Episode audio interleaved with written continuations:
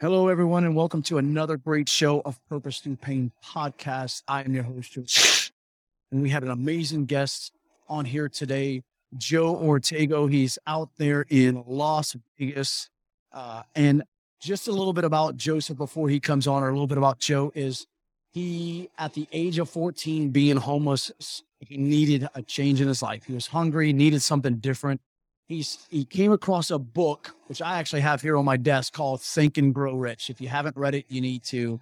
And his entire life completely changed. Instantly, he started a clothing business, started selling clothes online uh, for quick money, which led to him to create a business brand called Elite Kings Clothing.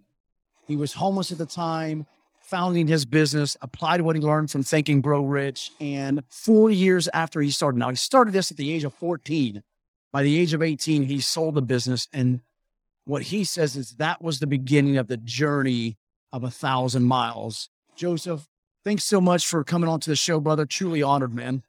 My pleasure. I'm grateful to be here. I'm grateful to have this conversation. And most importantly, I'm grateful for everyone who's listening in. You could be on so many other podcasts, but you're here with us listening. So thank you.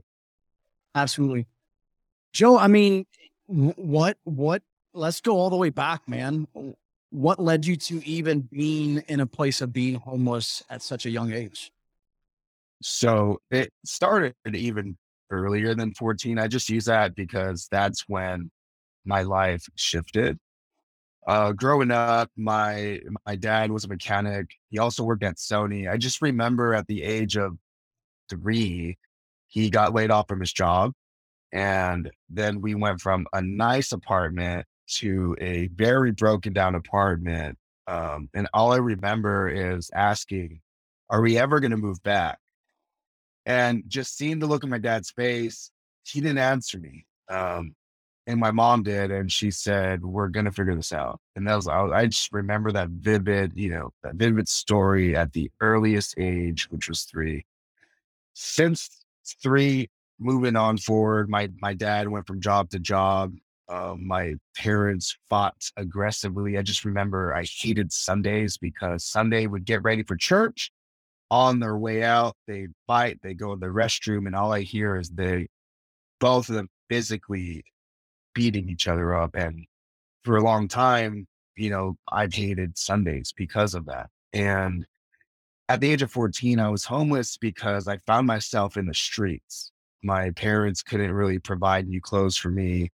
Um, sometimes we we would have food on, you know, food for dinner or or food for for days.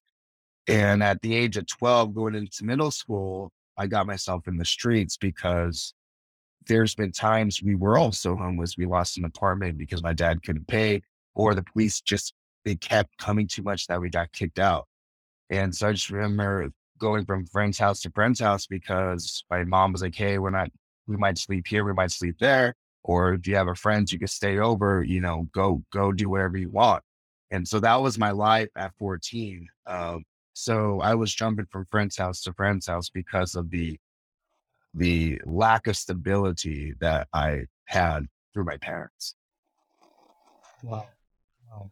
So what's when so growing up in that you said you resented the Sundays. I did.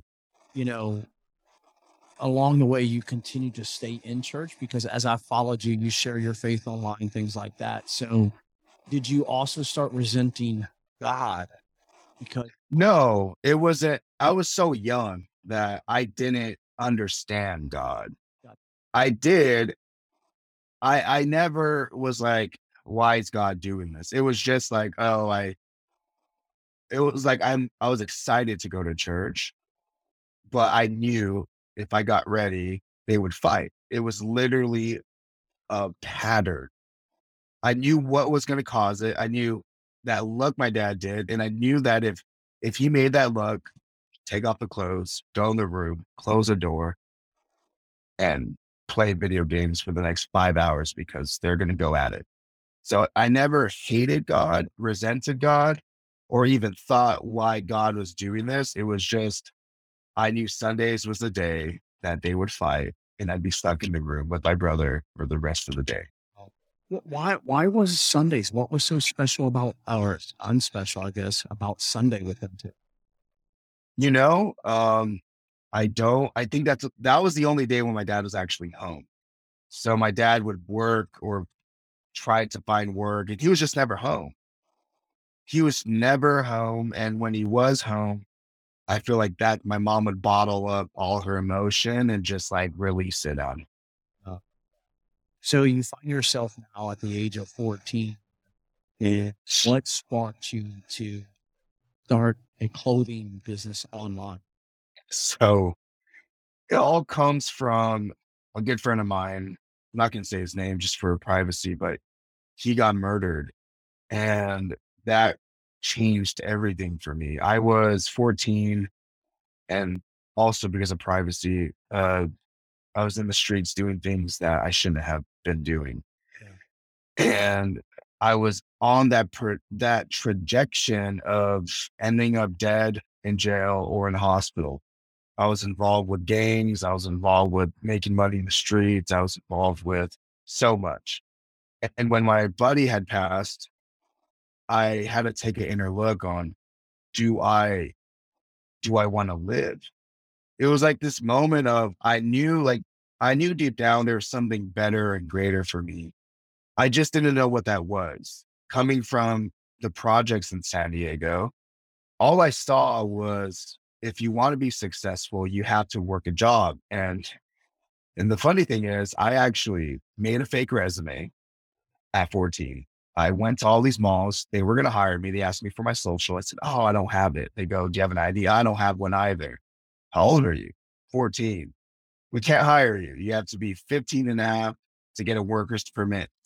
And, and so I'm like, dang, I, I really tried. And, then I went back to the streets and then my buddy had passed. And that's, that was a turning point. And the reason why I sold clothing was two things. One, in San Diego, there was a clothing brand called California Money. And it was like everybody wore it. Everyone in school, at the parties, the cool kids wore it. It really inspired me. I go, man, this is really cool. And I try to purchase their product, but every time I try to purchase it, they're sold out. And I'm like, man, I just, I just want to wear that sweater. Everyone's wearing it. All the, all the, all the cool guys are getting the girls wearing that sweater. I'm like, it was trending on Tumblr at the time. Tumblr was the social media platform everyone was using. And when my buddy died, his parents had created a t-shirt printing business down the street and invited me to work at it. Like, hey, if you want to get out of the streets, we understand that this happened. Come and work with us or just come by sometime. And that's what I learned about graphic design on Illustrator, on Photoshop. And uh, I learned how to print a shirt through a direct to, direct to garment machine and screen printing. And I was like, man, this is cool. I think I'm going to make my version of the sweater everyone's wearing. And I did.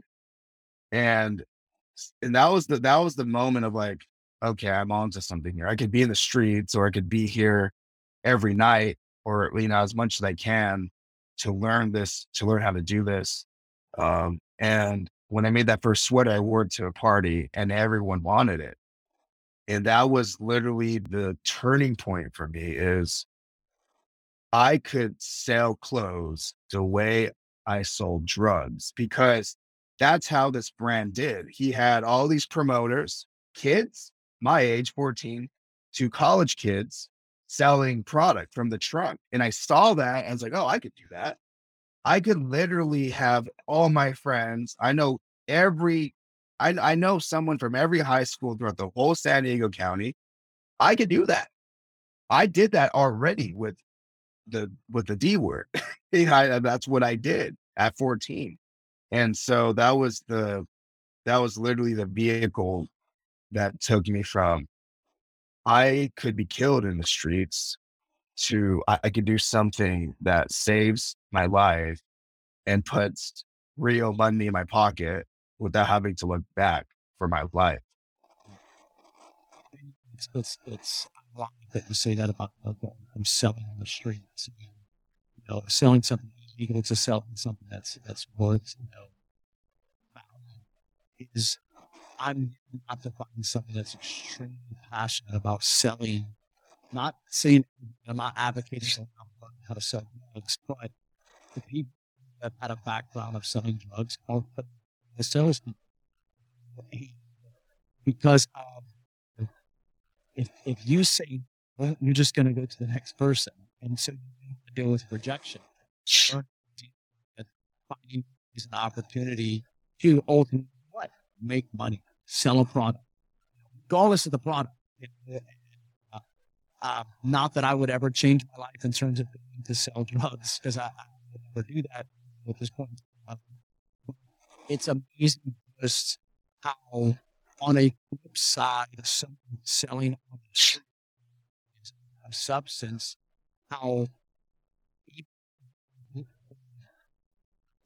facing challenges, rejection of something is not a challenge they're facing. Mm.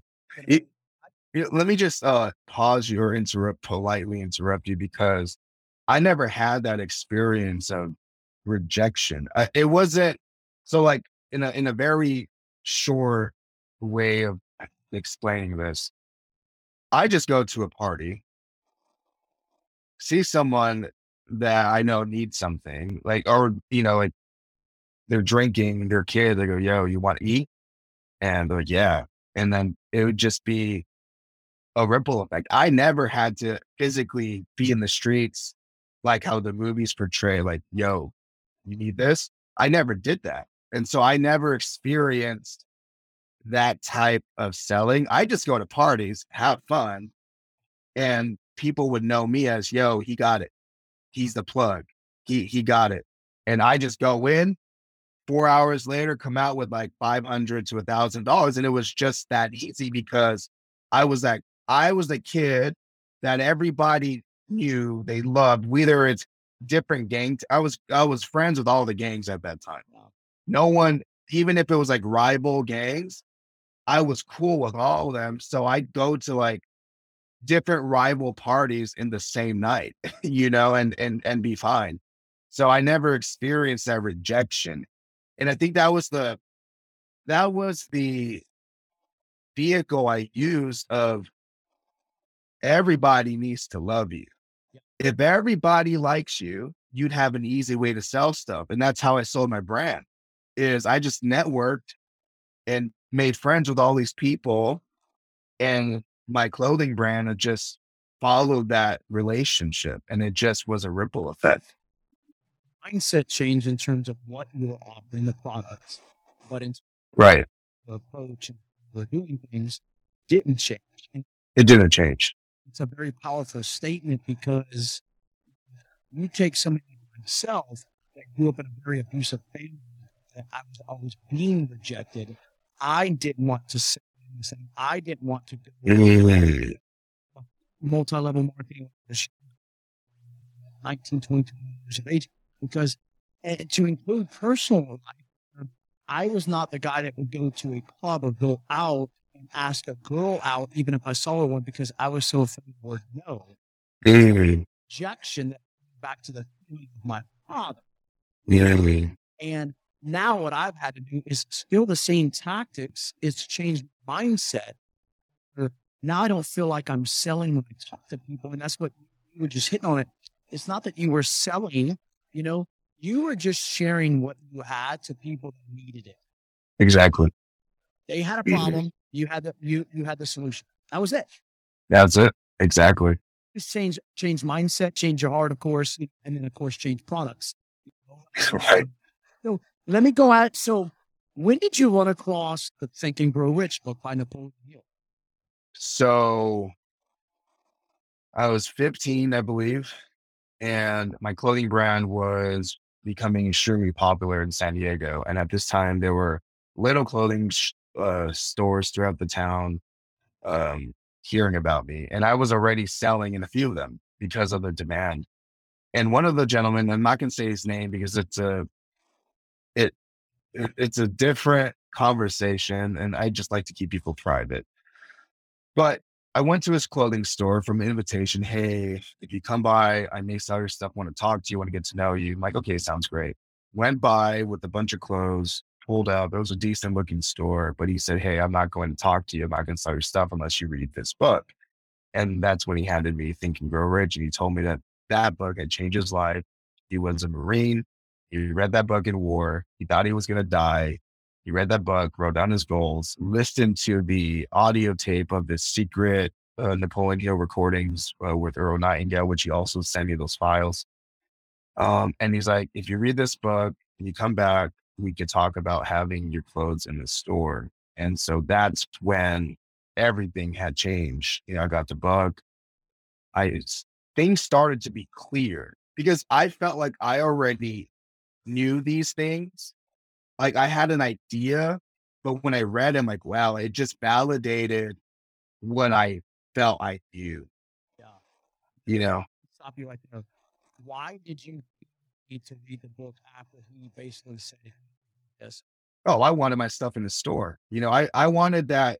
I wanted to stop saying you could buy my, because at this moment of time, I had one store south of San Diego. He was north. And so for people north to purchase my stuff, I'd have to drive to their high school and come out at lunch and buy my stuff. And so I was getting to that era or that uh, that moment of like I want to be a little bit more professional. People I already know people want my stuff. And so if I could get into clothing stores, then I would do it. And I did whatever, you know, whatever it takes to to to do it. Not another store on the north side. What was There wasn't any other store. It mm. was, there was super limited stores and he was like prime to like the north side of San Diego. Gotcha. Wow. I mean, you think about that, Joe. I mean, how many times do people come into our life that is to help us out, of course, with stipulations. Right? But yet we're so quick like, I'll forget that. It's not worth it. Right. We just never. I look at people like that, or somebody gave him the book, not came across the book that has changed the of lives. And grow rich. If you guys have, for the listeners out there, Napoleon, it was written back in the 1800s, I believe, 1800s. No, I'm sorry. It might have been even. I can't remember several books. 1937 original publication. But it's the single handedly book that they believe brought America out of depression. Wow. Yes. And he, and even says it in his book. It's credited as the book that brought America out of depression because it was, it was uh, the depression was going on. Uh, so it, it's amazing you take something like that that could have basically just said, no, I, I don't care for your product. You could have caught him on a bad day. Or he could have been like, yeah, your product, I don't want to see you as competition. A lot of different things. But, you know, more more than likely, and I, I don't know this, but I'm almost willing to bet that somebody invested into his life. He was at a point of this, and they probably gave him that book. Maybe. He may have even at a point in his life that he lost it, and it touched his life so much. He's like, I'm going to sow seed into Joe's life, and he'll go home and do this. And also, I, I look at it as a thing of let's really see how service is. is. Yes. Just enough to hear what I have to say, because then what does it ultimately make you for him? It makes you a good student. Exactly. That can, that, that can. And so he could have been looking at, I'd love to have a story. I mean, he, he could look at it in a couple of different ways. You know, uh, I mean, this is what the book did to me. This is how somebody so now I want to do this. Right. It's the fact of, hey, I want to see this guy grow, but it's going to come with a cost. Right. And that's what exactly it was. And after returning and said, Hey, this book changed my life and I've been applying certain principles, he's like, that's, that's exactly it. Eh, and, and the reason why he wanted me to get on that mindset is he opened the door to a mastermind he's been running with certain industry people. And that got me in the door to so much people. I, I didn't even understood when he said mastermind. I'm like, what the, excuse my language, like, what the fuck is that? Like they're meeting in this back room at at night, I was like afraid for my life. What is this? What is he doing in the back of his shop? Yeah, I'm like, man, they're doing hookah and they're they're drinking beer. I'm like, is this a setup? Because that's what comes to mind, like mastermind. That sounds freaking evil. You know, like that was the thought I genuinely had. But when I went to the first one, I'm like, oh wow, there's the guy who runs all the clubs right here. There's another designer right here. There's a high level photographer right here. And they're all just talking about their week and talking about, hey, what if we do this? What if we collab here? What if we do this? And that really just completely changed the way I even operated, especially with people. Cause I looked at everyone like they're they're they're trying to get me. You know, I looked at, oh, let's work together. I don't want to pay you, or I think you're gonna try to take my ideas. I was so just closed in at that age. And that really just changed the my entire thinking space. Wow.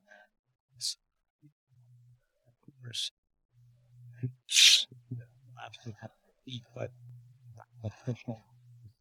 it's a common phrase. I said it. Uh, it's been changed in different languages, but you five drug addicts, the six. Absolutely. Going to be the six. And there's so much truth to that. I didn't understand it when I first started doing it, but when I started to realize about my dreams, things had changed my mind. You know, right. My backstory, the, the death of my dad, and it's like this: growing up in an abusive home. Statistically, what was I likely to become? An abusive, abusive husband. Um, but I, so I knew I couldn't continue to think about that. When it became uh, losing my father on the same month, it's if I hung around people that were depressed, what do you think was going to happen to me? I was going to become even more depressed. And I remember getting to a Facebook page of morbid widowers, widowers um, telling morbid jokes about their lost loved one. And I, I went to the page out of curiosity because somebody said, you should join the page. It helps with a lot of grieving and reading some of the things that people say about their loved ones. I'm like, that's sure not mine. You know, right. Anything wrong? I knew I couldn't join that circle. And uh, it's again, route. So now that you've got the book, now that you're having these meetings, what happens from there? You eventually sell your business at 18. Okay. And what did you do after you sold the business? Did you feel like you lost everything? What happened from there? No, it's quite the opposite. So I at this time I have all these ideas. I feel like I'm going to be the next Steve Jobs of the fashion industry. I have all these connections. Um, at 18, I've networked and my product was in a lot of music videos with different celebrities and different artists. And, you know, I could personally call certain high level celebrities and just show up in LA and hang out with them. You know, uh, and that's what really excited me. And so when I exited the brand, I moved to LA and it was one of those things where I'm just going to live and network but it was the opposite. I partied hard. I spent a lot of money, but at the same time, I've made so much relationships from 18 to 19 that led me to a big failed project. Um, at that time, trade shows and the urban wear were becoming popular. It was kind of like, you know, the beginning of where it is now. And so I was like, okay, I have the relationships. I could create a trade show. I could put certain clothing brands together because I, at this time, I've, I've known a lot. I've had high respect for really top level clothing brands in, in the space I was in. And that was the project I did. I was just not prepared to do the work that it needed, which why I call it my biggest failed project because I spent all like half of my half of what I sold my clothing brand for into this trade show Um, I didn't understand how organized, I didn't understand how much organization went into it. And I, I, I had assumed that people would be accountable for everything. You know, hey, show up here and then they'll show up, or hey, promote this from this day to this day, they'll promote it. So I was just like trying to delegate without accountability. And the day of the trade show, half of the vendors showed up, which was like, okay, you guys paid a deposit to be here. And half of them who paid the deposit showed up. And that was like the scariest feeling where you you're looking at this huge convention hall and half of it's empty.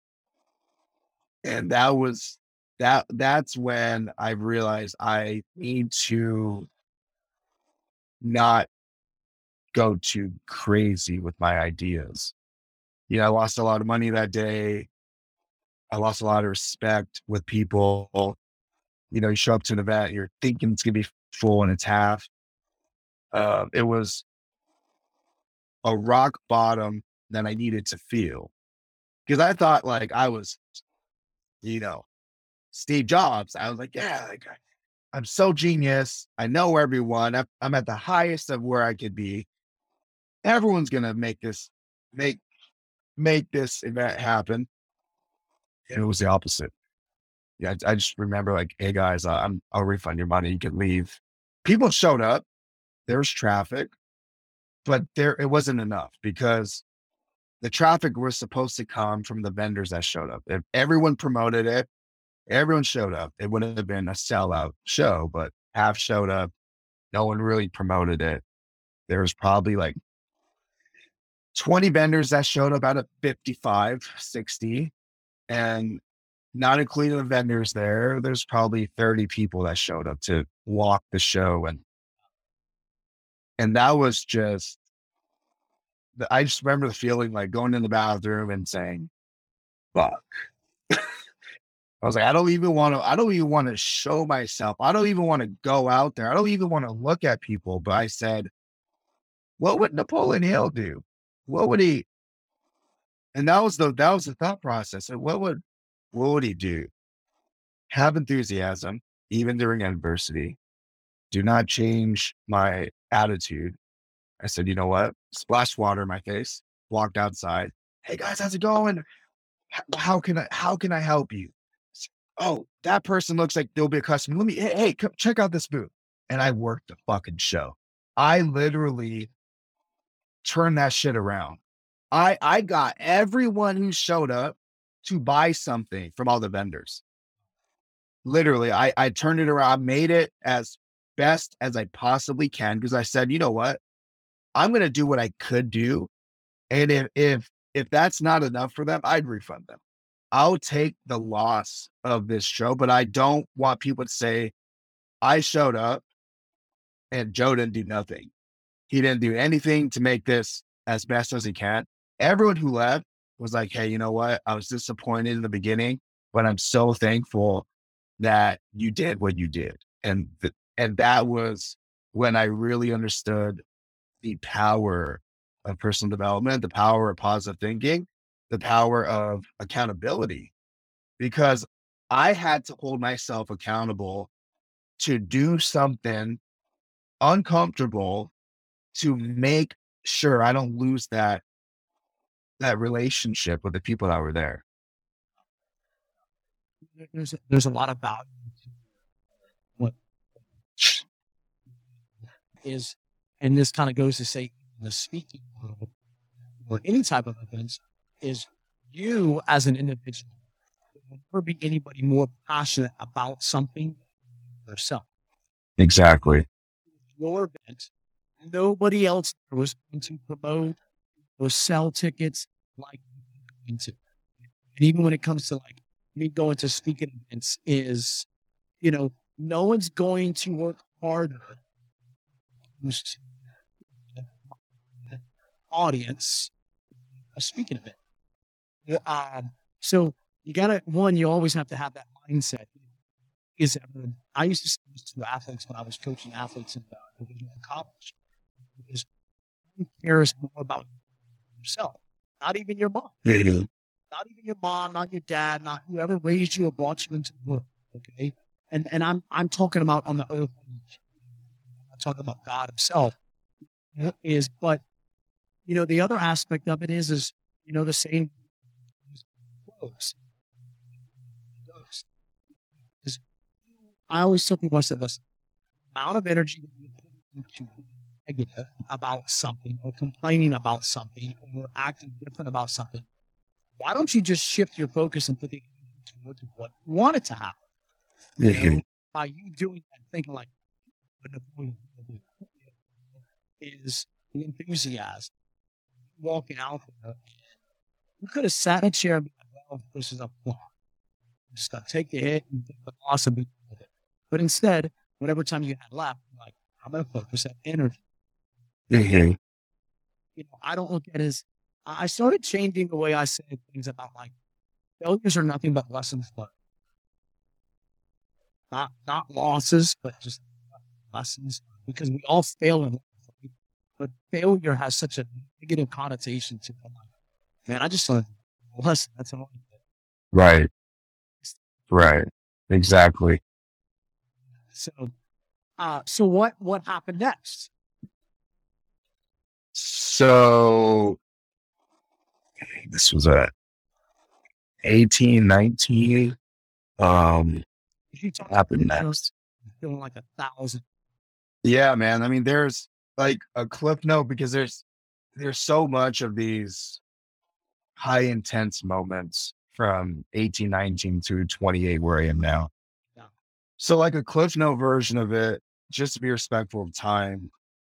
From 19, I built a design and middleman manufacturer company. I was using Alibaba for a lot of my overseas manufacturing and a lot of people in the States it was so new that they didn't they didn't like the fact that they had to stay up at 2 a.m. to talk to someone in China to get their orders. So they would go through me. And I built this big manufacturing middleman company where I also offered my design services, product development in the fashion world. No one knew Tech Packs, which was the design blueprint to give a manufacturer to manufacture your product. You can't just say, I want it to look like this and that, and they understand it. So I for years drew my own tech packs, understood fabrics and cuts and sewing techniques and and printing techniques and certain colored Pantones and all that. I understood that because I did that for myself at a high, high level, meaning I I mean I put out thousands of stuff. And the average clothing brand I've met had one percent knowledge of what I knew. And it just made sense for me to go, you know what, I'm going to turn this to a service because everybody needs it. No one wants to talk to China. No one has relationships with China. I do.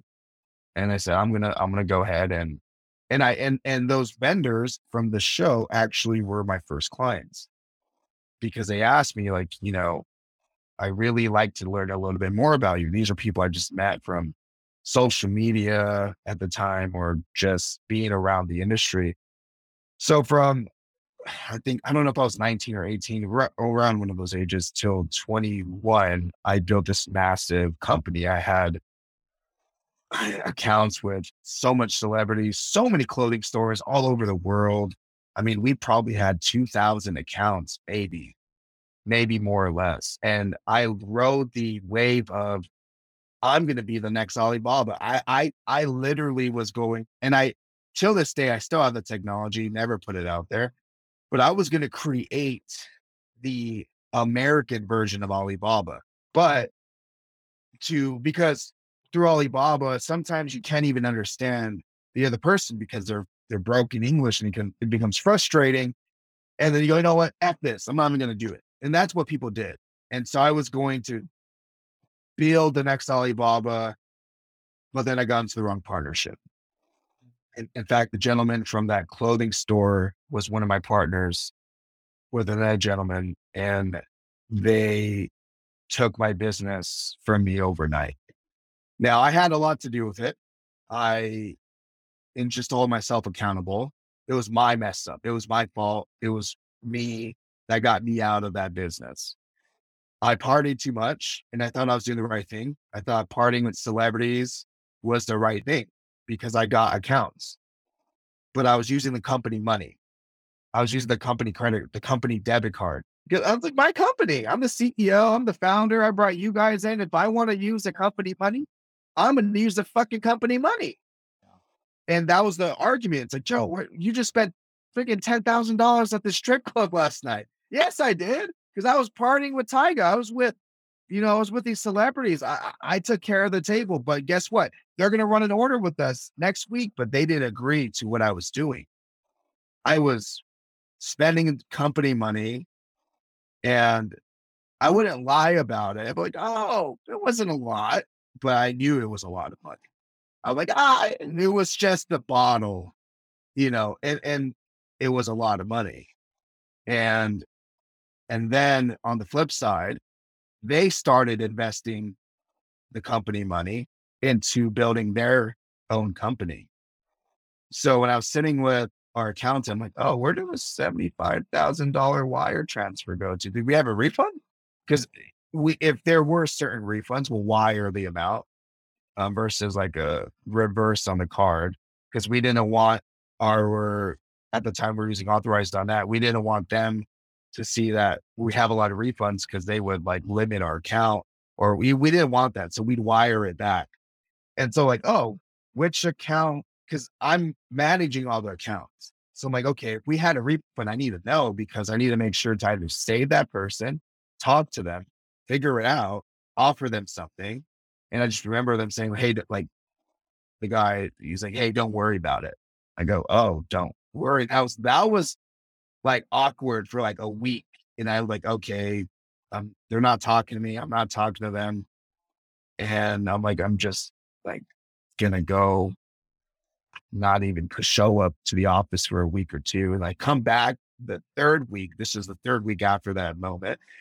My key ain't working. What? Like uh, the office is all glass. I could see everything. Like everything is here. Like, Why isn't my key working? And I called the uh his name is Tito. He's the guy that, you know, the uh the not the custodian. What's that word? Maintenance guy. Maintenance guy. The guy that handles all the stuff in the office. I go, hey Tito, uh, my key ain't working, man. He's like, oh, you're not. Your name is on the lease here no more. We had to change the keys. I go, what? what do you? I'm the one who who signed the lease. What do you mean my key ain't working? He's like, you should contact your partners because they sent us the letter saying you're not a part of the company and they made us change the keys. And I called them, they didn't pick up. I blow them up like, dude, what the F? I'm here at the office. Keys not working. Tito's saying you guys changed the keys. What's going on? And then I get an email from an attorney. You've been dis- so dissolved from the LLC. Here's what you have to do next. And it was they're they're pretty much suing me for the amount of money I spent partying and I guess certain customer relationships were lost because I didn't talk to them, which I didn't like in my mind, that was their job. But I guess they were just trying to put so much in front of me so that I could get out of the company. And they had this laundry list of what I did wrong. And that was enough for an attorney to say, oh, this is a great case. You guys own 33% of this company. Oh, that's 60, that's 66%. You are outnumbering Joe. We didn't have an, an agreement saying, oh, we all have to come to consensus, or it was a basic agreement on, you know, equity share. There's nothing in writing that stated that they or they cannot do what they did to me. And overnight, I lost everything. Bank account frozen. This was a, you know, for those who are listening and you have business partners, make sure you have a personal bank account. Don't just have a business. Don't, don't have a sub checking in a business bank account that that was my mistake. I had a sub checking in a in my business bank. I didn't have a personal check. I had none of that. Venmo wasn't around. None of that. So they froze, they they kicked me out of the bank account. I lost there. I couldn't tap into my sub checking. I couldn't do anything. So I had about a few thousand dollars in my sub checking account. I can I, I I can use that to pay my car. I couldn't use that to pay my rent. I couldn't use that to live. And so when that happened, that was another journey that I went through that led to me attempting suicide. I remember looking in the mirror of an apartment that I was going to get kicked out of. I was at this time three months behind rent, 21, three months behind rent. My car just got repossessed. I couldn't pay it. So after three months, they fine you. And I was so naive. I'm like, I'll just pay it. I'm talking to them, like, yeah, I'll pay it. And my car gets taken. And I'm looking in the mirror. I go, I did this to myself. I, you know, I was just blaming me. I was, I was hating me. I was saying all of these nasty things to myself in the mirror. And, and then in a split second, I said, I don't even want to be here no more. Open up the medicine cabinet, Tylenol, Vicodin, pain meds. Cause at, at, at this time I also had like a, like a root canal done. So I, I still had all these pain meds from it. And I just remember opening up all the bottles, like dumping all the pills in the sink. Like it was filled with pills and just, you know, turn it on, threw the pills in my mouth, put water in my mouth, pills, water, pills, water. And I did that for about a minute. So I'm like going crazy. And I was screaming, like, ah, just going crazy, just screaming and taking it. And I just remember falling and waking up the next morning, stomach's hurting. I feel like I have the worst hangover, but I'm all right.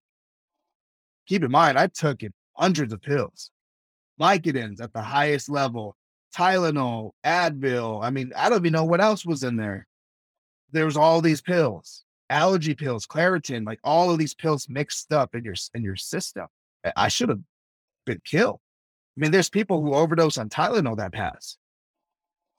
I've overdosed on four high milligram pill or pills, but hundreds at least. When I wake up the next morning, feeling I have like the worst hangover, but I'm not throwing up. I'm not, there's, there's no like, like severe condition. There's nothing other than I think I need water and I think I need to sleep.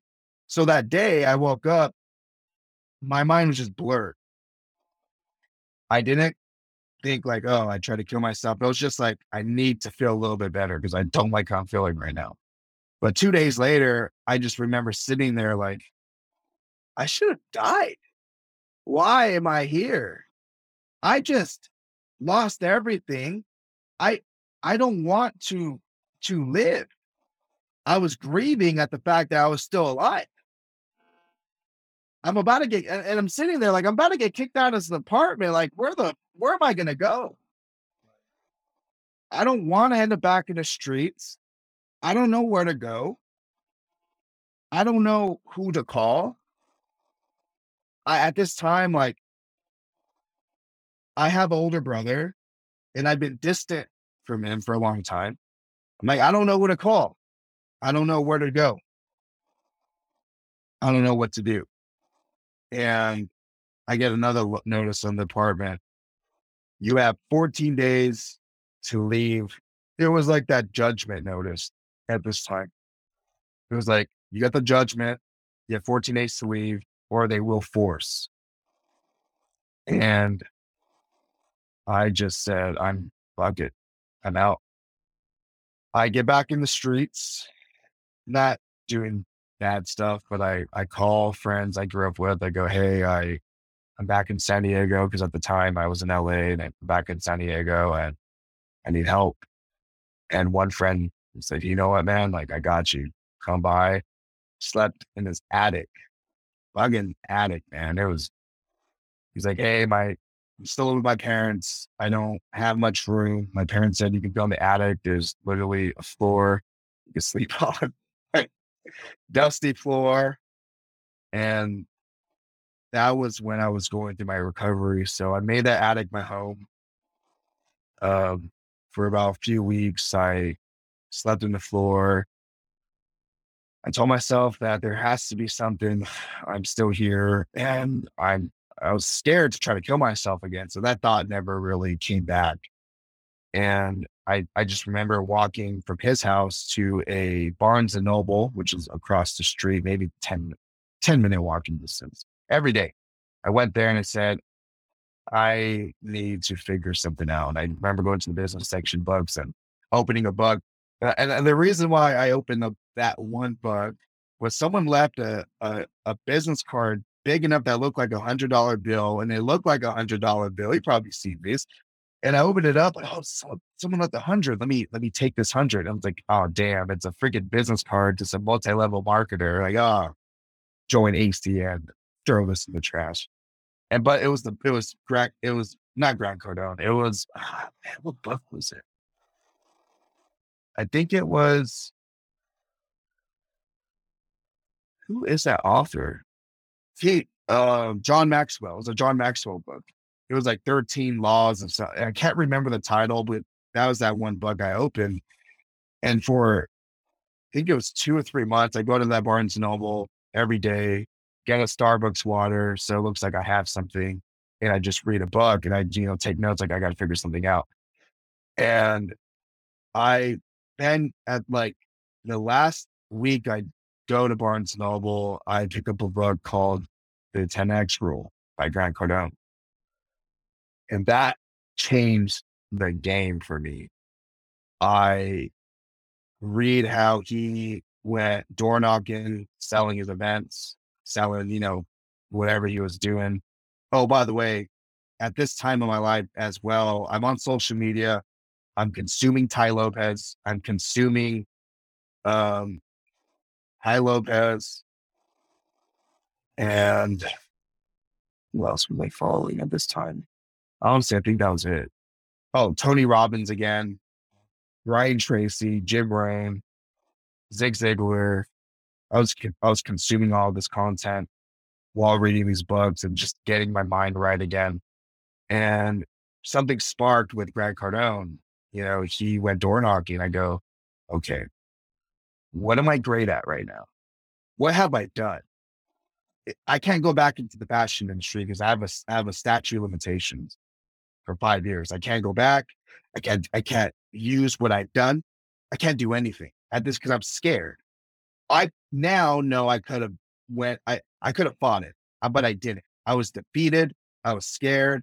So I said, you know, I can't go back in fashion industry. What am I great at? What have I done? And I, and I, and I took out a piece of paper and I wrote, I designed the websites for everything I've done. It was me. I learned how to do it. I designed it. I made the logos. I made the products graphically. I networked. I've sold. I've done account management. I've done contract rights for certain proposals. I understand quotes and invoices and proposals. And I wrote, I just wrote down everything I've done just from a black and white perspective. Bullet pointed, I said, maybe in reading Grant Cardone's book, like, oh, businesses need to learn sales from him. I said, oh, what?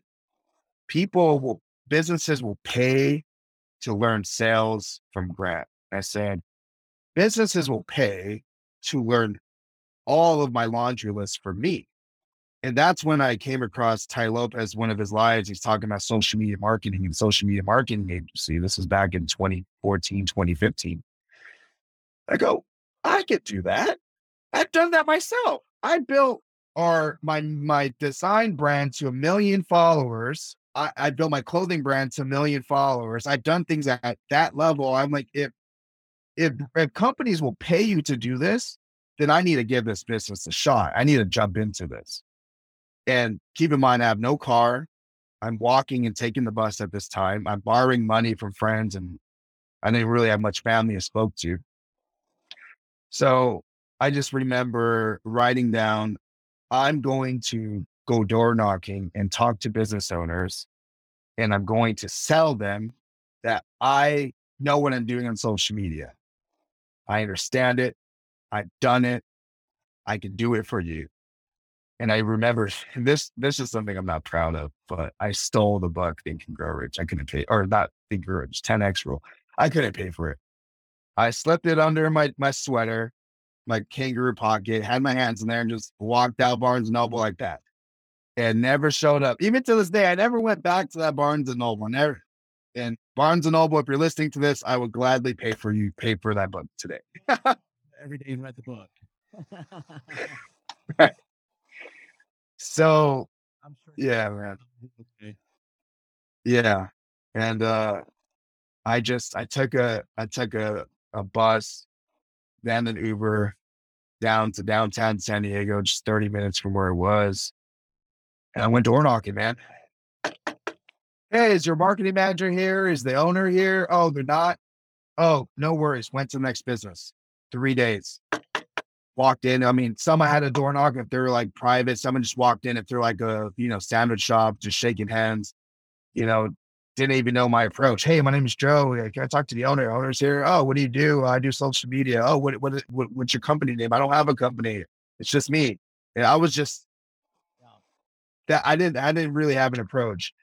And I got discouraged because I was at the at the point where I had literally no more money to go back to downtown. I had no more money. I, I didn't know how would how I would get there.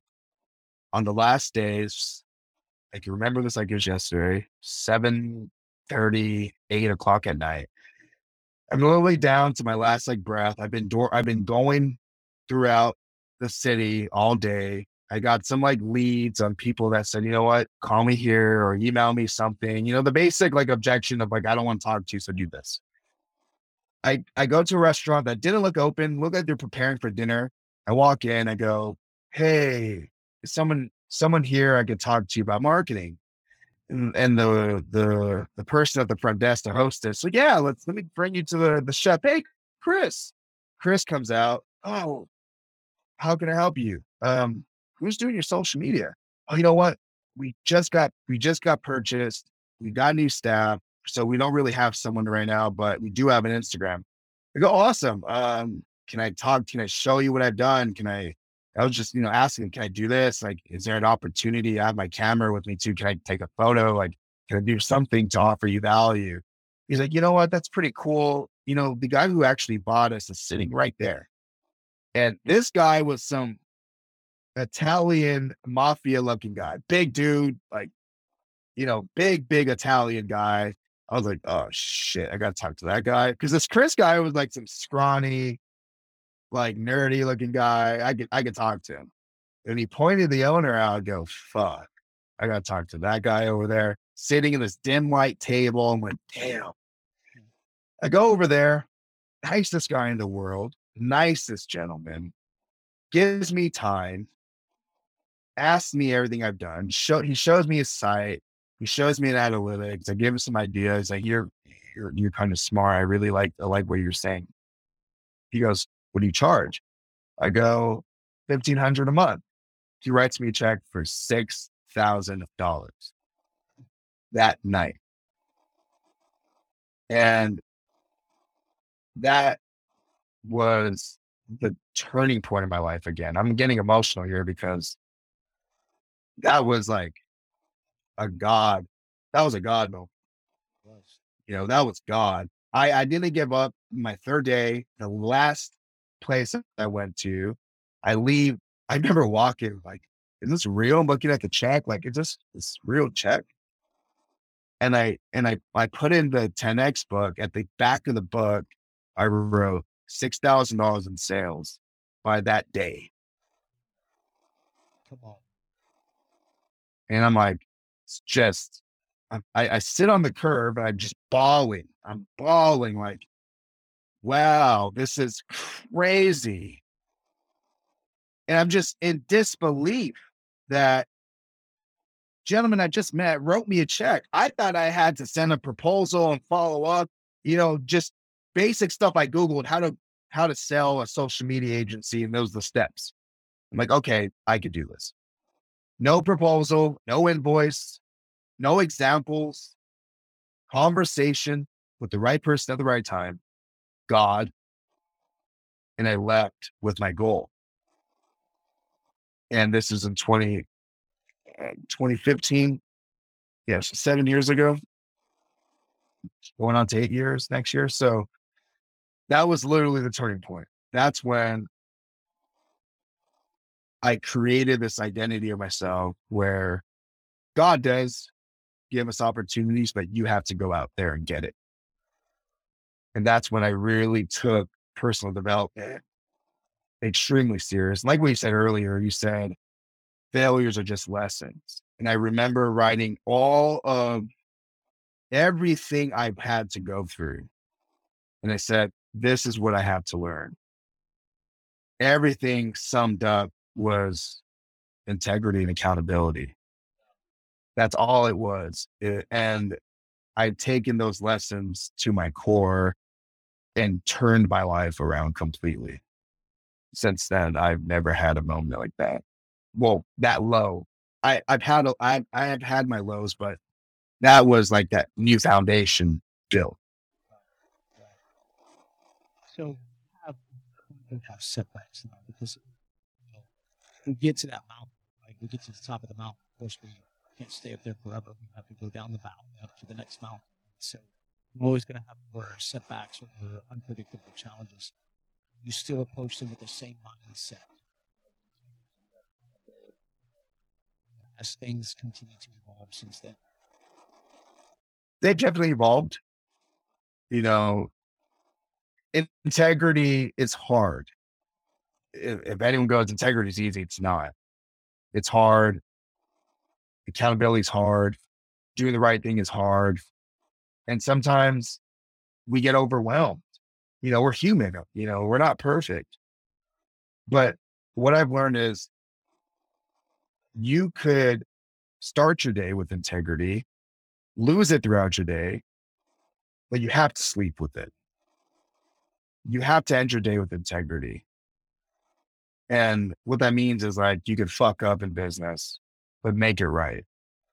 That's it you, we're all human. We all have, like I've had over the years, a series of dropping the ball with certain clients, knowing I did, but making it right, making it right every time. I mean, to this day, there, there may be one or two people that didn't like how things ended, but they can't say I didn't do my best to try to make it right. Yeah. Yeah. And you know, you say that, I love you, but Sure. You said that about about uh, the, the day, the night, is if we don't have integrity within ourselves, we have a Correct. You said that, I'm like, oh I'm like, if we're saying to ourselves, are we ever going to get better? We talk about accountability. I wish I had that accountability part or we can all be accountable to ourselves. And it does, I believe it does start with integrity. You know, and there's nothing wrong with just having that yourself. And for those that have ever, uh, heard of the gentleman by the name of David Goggins, okay, I, I highly suggest you look him up. Listen to his audio book. You can't hurt me. Very, very harsh life. Like even losing my father at the same in the same growing up what I did, like I went the same field as what's happened. And, but one thing that he did is he calls it the accountability mirror. Is he finally took them himself and stop lying to himself. I think that's what we do sometimes is like, yeah, I had an okay, I, I, had a pretty good day. Like, no, you didn't. You didn't get anything done. Let, let's be honest. Yeah. Get done. Gave up before you, you should have gave up. I think having that, just said, really, and I'm, I'm all about, you know, especially when you're clients, because I have a service based business as well, dog training business, you know, in terms, also in terms of, as well as the coaching business. But if I don't take care of somebody's dog, yeah, I could, oh yeah, your dog did this. I'm like, no, no, no, no. Let's back up, Joseph. Let's let's have integrity within yourself. The dog is doing this because of me as a trainer or my staff didn't do certain things. X, Y, Z. Let's have a hard truth with yourself first before you ever even have that conversation. Yeah. To, you know, nobody wants to have that hard truth with themselves because it's just like, I guess I just told myself off.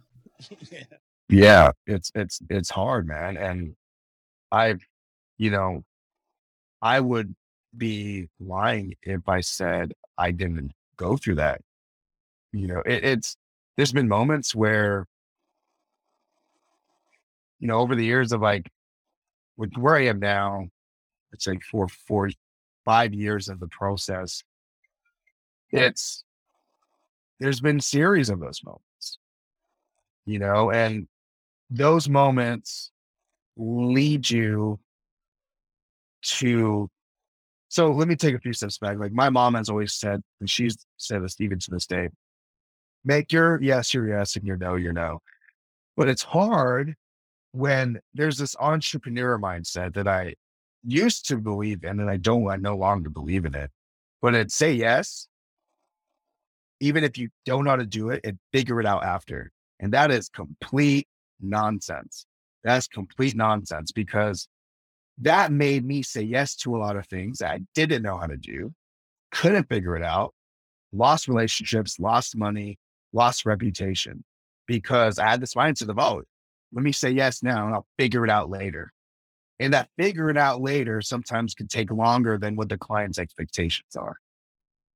So now I only say yes to things I could over deliver completely. If I can't over deliver something, I would not take it on. Like before I did, because there's just, you know, I kept seeing on the internet, like jump out a plane and build a plane on the way down. Like that, that's nonsense. Right. yeah. I, I, think going back to that, is, you know, taking those things on, it, it keeps a lot of people from overthinking the process, right? It, um, and the coaching, like, create the course and then create it along the way. And, um, I'm with you. Is I think if you're taking those things, if you have that mindset, things on, you know, then you've got to take that step back. Or if it's just foolish to take it on, like you said, jump out. Right.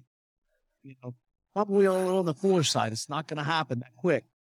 Um, and so, uh, you know, I, I, I, like that because it, it gives us the ability check. Yeah, there's so many things that I want to do. There's so many, especially when you're passionate, to, you're passionate to help what you're serving. Sometimes I wrote checks my body couldn't cash. I wrote checks my bank account couldn't cash either. Yeah. In the in the terms of man, I just want to help that person out. I wasn't helping myself out. Right. Like, okay, my passion is to say this Joseph, takes wisdom or takes faith to jump out of a perfectly good airplane. Yeah. To put the parachute on. You can step out blindly in faith to do something by saying that yes, how to do it. But you also got to have the wisdom to like, okay, am I actually going to put forth this effort? I, I, I, uh, I get suckered. I get suckered into buying, uh, you know, 397 courses, you know, oh God. Yeah. I'm like, yeah, I'm, yeah. And then I'll make the time. No, you, you yeah. You just on that emotion, you made a step in the right direction but really you haven't at all. Yeah. a strategy in place. Don't uh, courses. Buy it and still never do never do anything. Hey, you're not the only one, man. I I've bought I bought a series of courses. I mean, even like to this day, like I'll, I'd buy something and just like take one good thing from it. Oh, this is worth it. This one thing is worth it. But then there's so much there that I could pull from. And that goes back to the integrity, right? So right. Something to it. And I'm absolutely as well because I, I'm like, I'm reading like 15 books all over. And I, I am not, I used to be, I'm not the one that like reads a book from cover to cover. I'm the type that I read a book, I get what I want out of it for that time and season. And then I'm like, I'll put the book down and pick up something else. Right. I'm looking for the answers. Well, the problem with that is, is you're not to get the answers. You're just you're You're doing the work to get the answers, not study the not study for the test. You know, and uh, and and again, it goes back to the accountability for myself. Uh, this is not something. This is not supposed to live because going to continue to find yourself chasing.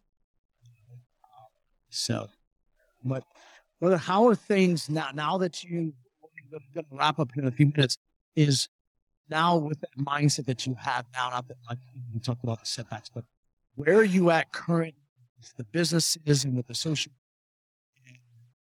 A lot of great things coming. These your podcast. Where are you at right now with life? So where I'm at, I'm stepping back into my power, my light. On I'm on a a health journey. I've lost shape or not, I wouldn't say lost, but I I have released 15 pounds. I'm at the gym every day. I am I am eating right. I'm drinking over a gallon of water a day. I'm putting my health first. Um, I've been inspired to for for a year. I mean, I've I've done the podcasting and the speaking, and I was doing it. I, I was getting at my peak last year, and I stopped. I gained a lot of weight. Uh, I didn't like how I looked, and I said I want to be behind the scenes. I don't I don't want to be in front. I don't I don't like how I look. I don't like how I feel.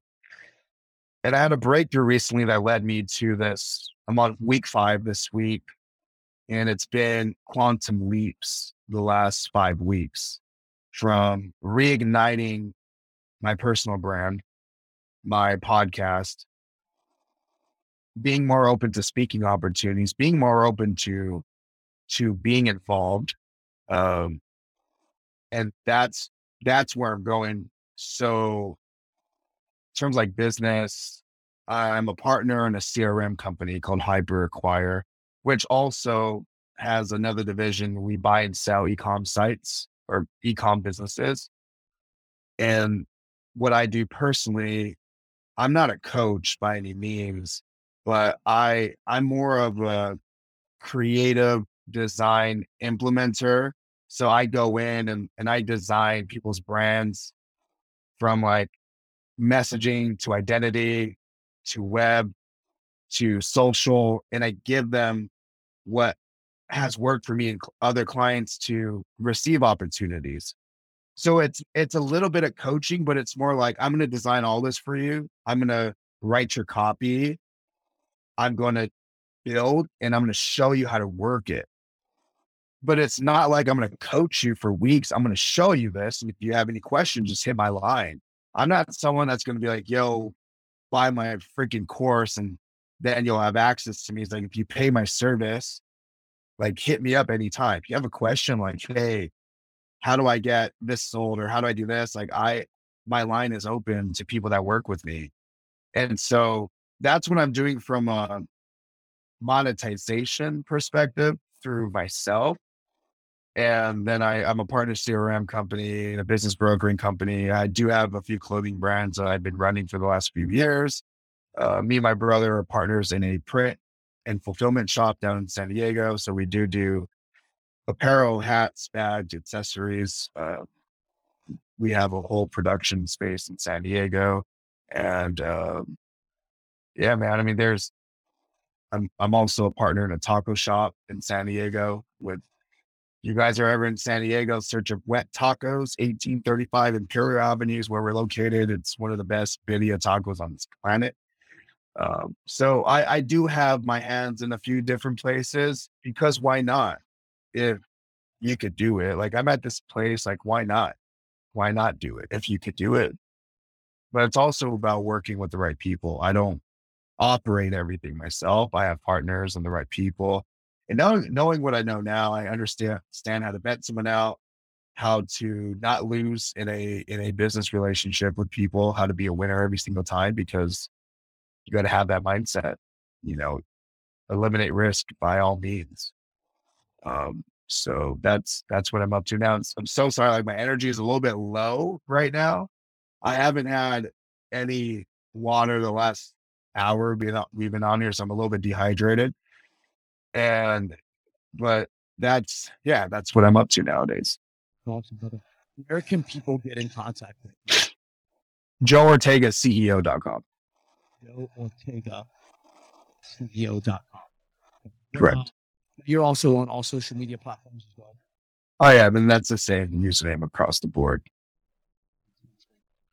I am truly honored. I'm so glad that uh,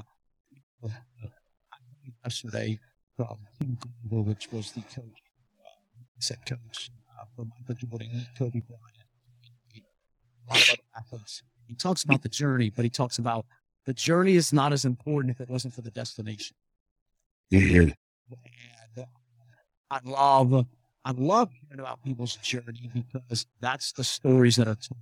Right? That's what makes us. We got to have that destination. You got. You're constantly, and so it's encouraging just to where you came from, where you been, where you're at, but also. I'm just really truly honored to uh, to have you on the show. Man, thank you. It's been, it's been a great last hour. Those who are listening, thank you. You know, one thing that I just want to, just want to leave with everyone here is you got to have a CEO mindset.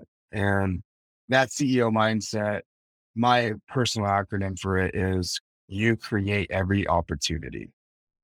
That is what has changed my life and will continue to change my life is being accountable for yourself. If you have business partners or friends who are successful, you can't think that they're going to just throw things your way. You can't rely on them. At the end of the day, we're all of our backs are against the wall at the end of the day. It's it's us and God. And you have to have this mindset of I will create every opportunity. And if you operate if you operate from that mindset, you'll always have things. You're every there will always be opportunity. You won't ever be in a position of lack of finance, lack of projects, lack of sales, lack of anything. Because you understand that you have to go out there and you have to get it. You have to be the person that does it. Ain't no one else to do it for you. Your spouse, your mom and dad, your brother, your sister, your business partners, your group that you're in, coaches you have, they, they, eh, we're all human. And at the end of the day, we have to take care of ourselves first. So have a CEO mindset, create every opportunity, and you'll never be in a scarcity place ever. I love. Guys, give him a look him up. Listen to this podcast, launch this podcast very shortly, and he's got some amazing guests coming up there. Yeah. If you don't know Eric, the hip hop preacher, uh, Joe, again, thank you so much for coming on the show. Man, thank you. My pleasure.